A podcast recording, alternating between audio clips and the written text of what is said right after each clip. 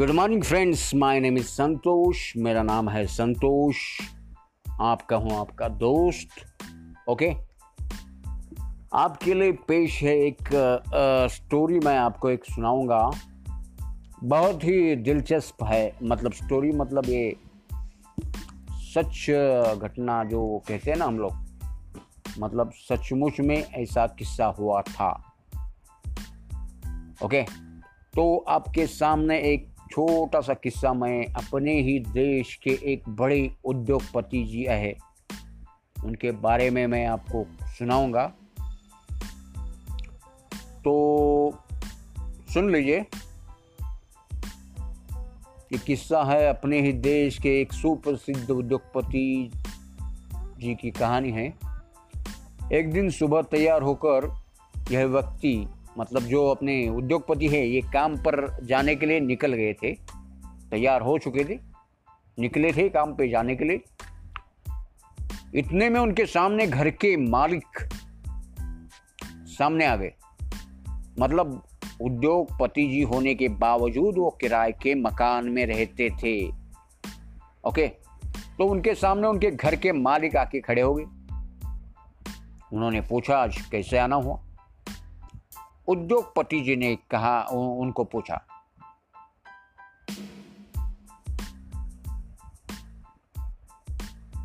तो काम की धुन में कुछ वो भूल गए थे कि अपने सामने घर के मालिक बैठे हुए हैं? तो घर के मालिक ने कहा, मैं किराया लेने के लिए आया हूँ। हर महीने तो आपका किराया मुझे मिल जाता है, आप बेचते हैं टाइम टू टाइम। इस बार थोड़ा लेट हुआ तो इसके लिए सोचा आपसे मुलाकात करूँ, पूछूँ। काम के सिलसिले में कुछ रह गया होगा, इसके लिए मैं जाँच के लिए आ गया, किराया लेने के लिए आ गया, ओके? तो तुरंत उद्योगपति जी ने जेब से किराए के पैसे निकाले और उनको थमा दिए और कहा, ये लीजिए आपका किराया।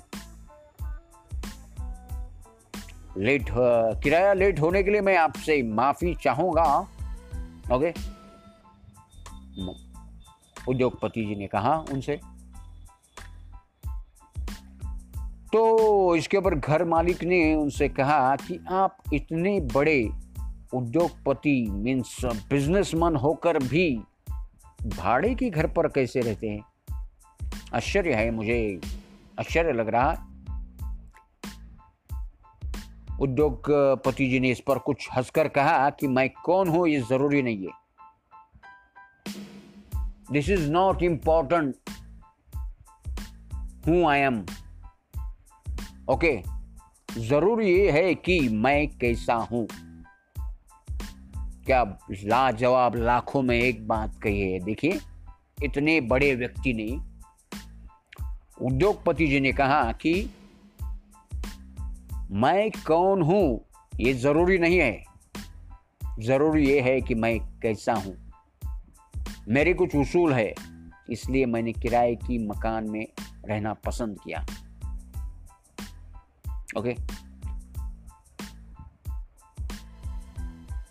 और ये सब, जो बातें हो रही थी दोनों के बीच में तो वो बातें सामने सामने उद्योगपति जी के जो ड्राइवर थे, वो सुन रहे थे। कि दोनों में क्या बात हो रही है। दूर खड़े होकर वो भी मतलब सुन रहे थे, उनका भी ध्यान था उस बात पे। उसके बाद में उद्योगपति जी अपने गाड़ी में बैठ गए और निकल गए अपने प्रदेश दौरे के लिए मतलब टिकट लेने के लिए एक एयरलाइंस के ऑफ़िस में टिकट के लिए वो निकल गए। तो रास्ते में उन्होंने देखा रास्ते में उन्होंने देखा कि बहुत लोग भाग रहे काम पर। यहाँ, वहाँ मतलब काम जो अपने नौकरी के लिए मतलब ऑफ़िस के लिए, नौकरी के लिए जो निकलते हैं लोग, वो रोड से मतलब भाग रहे हैं। कोई गाड़ी में भाग रहा है, कोई पैदल भाग रहा है, कोई कैसा भाग रहा है। टाइम पे पहुँचने के लिए तो उनका ध्यान गया उस बात पे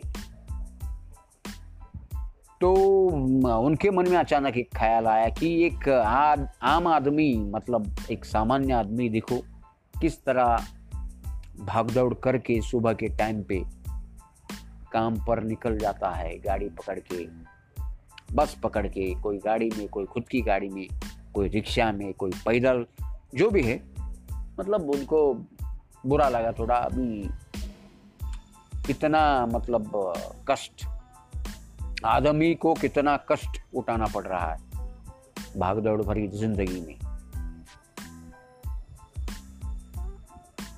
तो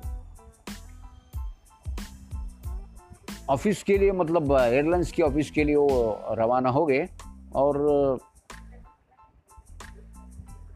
वहाँ जाके उस लाइन में खड़े हो गए जहाँ एयरलाइंस का जो मतलब प्रदेश के लिए जो टिकट मिलता है, उस लाइन में वो खड़े हो गए ओके इतने में एयरलाइंस के कुछ कर्मचारियों ने, कुछ लोगों ने उनको देखा। अरे यार, ये तो इतने बड़े उद्योगपति जी है और ये लाइन में खड़े हैं। उनको मतलब अच्छा नहीं लगा वो बात।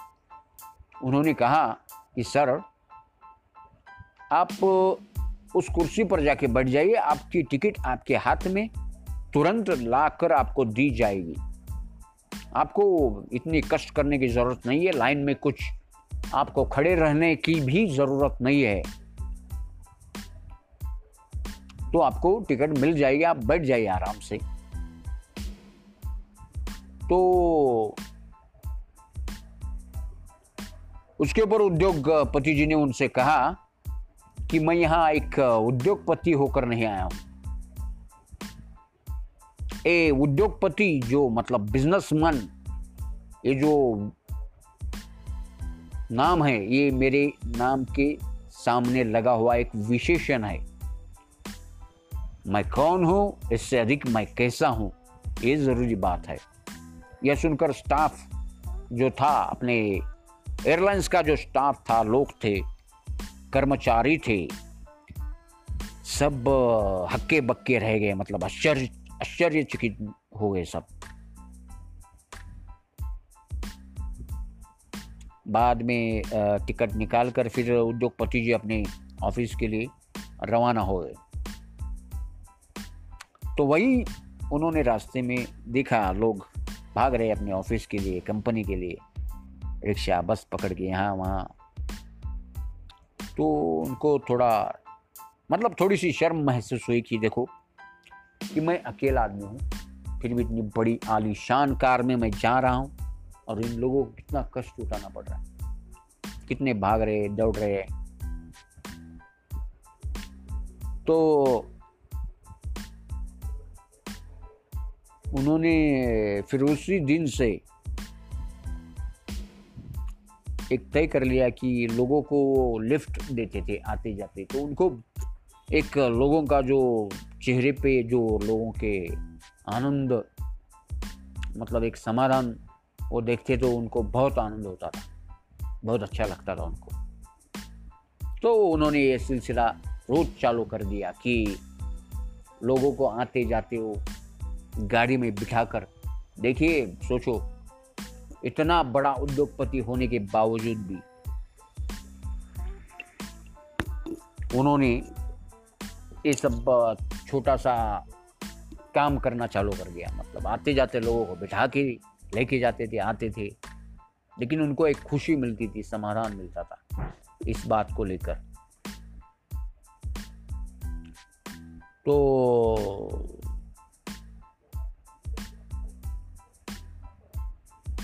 इसी तरह उनका ये जो सिलसिला जारी था,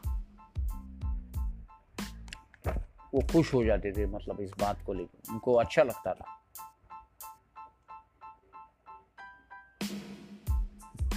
और एक किस्सा मैं और एक किस्सा आपको सुनाऊँगा अपने उद्योगपति जी के बारे में। मतलब प्रदेश यात्रा के दौरान हुआ एक किस्सा। मैं और एक आपको सुनाता हूँ। तो उद्योगपति जी विमान में बैठकर अपनी प्रदेश यात्रा के लिए निकल गए। तो बैठे थे अपनी चेयर पर, अपनी कुर्सी पर बैठे थे।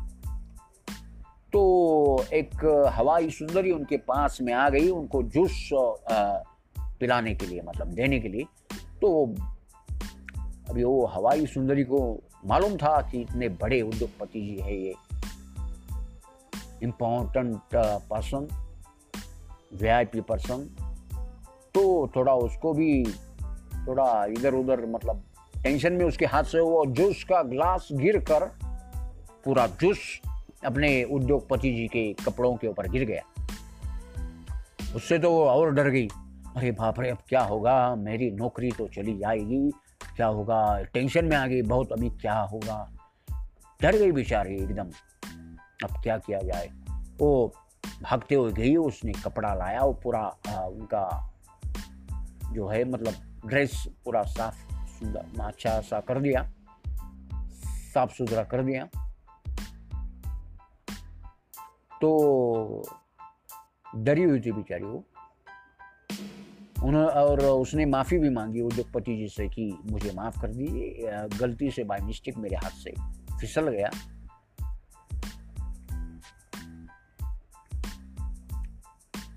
तो बाद में उद्योगपति जी ने उसी हवाई सुंदरी से पूछ कहा कि, ए, मेरे कपड़े पे आपने क्या गिरा दिया?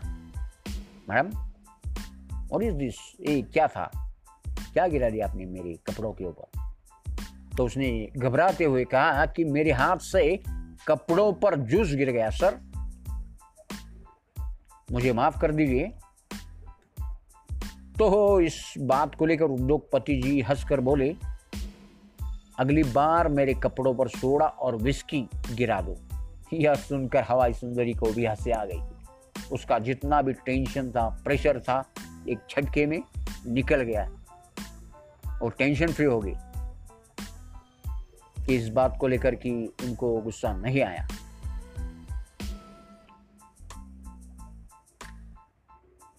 तो मतलब ऐसे छोटे मोटे किस्से जो होते थे तो अपने उद्योगपति जी के जो ड्राइवर है, वो बार बार देखते थे, सुनते थे। मतलब उनको मालूम पड़ जाता था। मतलब वो भी सोच में पड़ जाता था कि इतनी बड़ी व्यक्ति, इतनी बड़ी हस्ती होने के बावजूद भी ना कोई घमंड, ना कोई रुतबा। कितने सादे सिंपल है मेरे साहब। उसको भी अच्छा लगता था।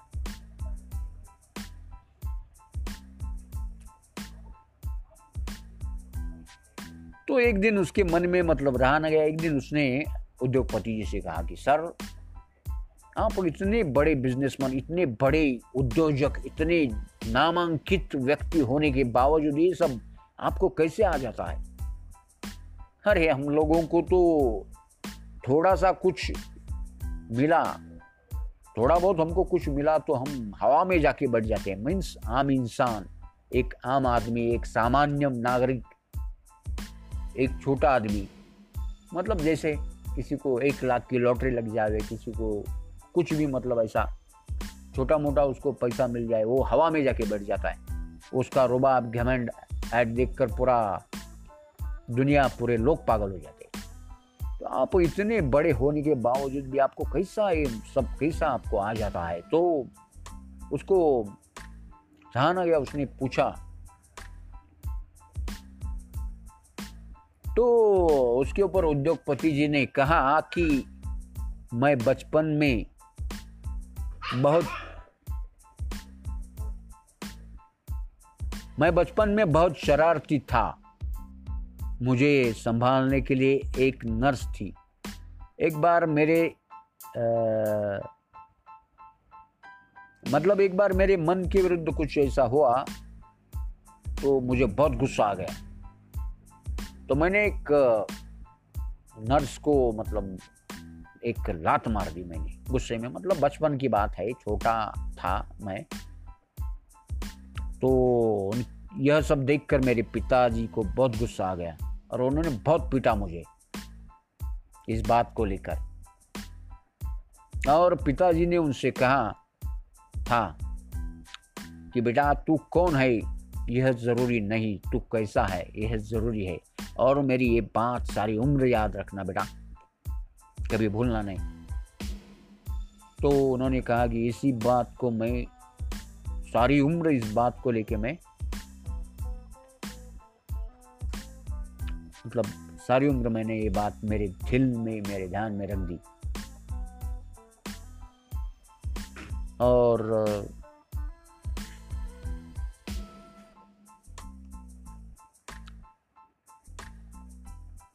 तो मतलब कहने का मतलब ये है कि अपने देश में या विदेश में हो, पूरे वर्ल्ड में जितने भी बड़े व्यक्ति हो गए, सब सीधे साधे थे।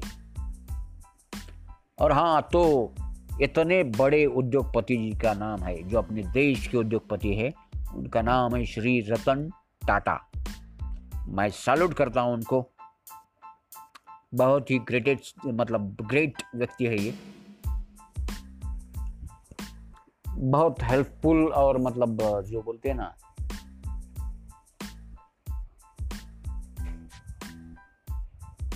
संकट की घड़ी में काम आने वाले व्यक्ति हैं। तो मैं सैल्यूट करता हूँ थैंक यू।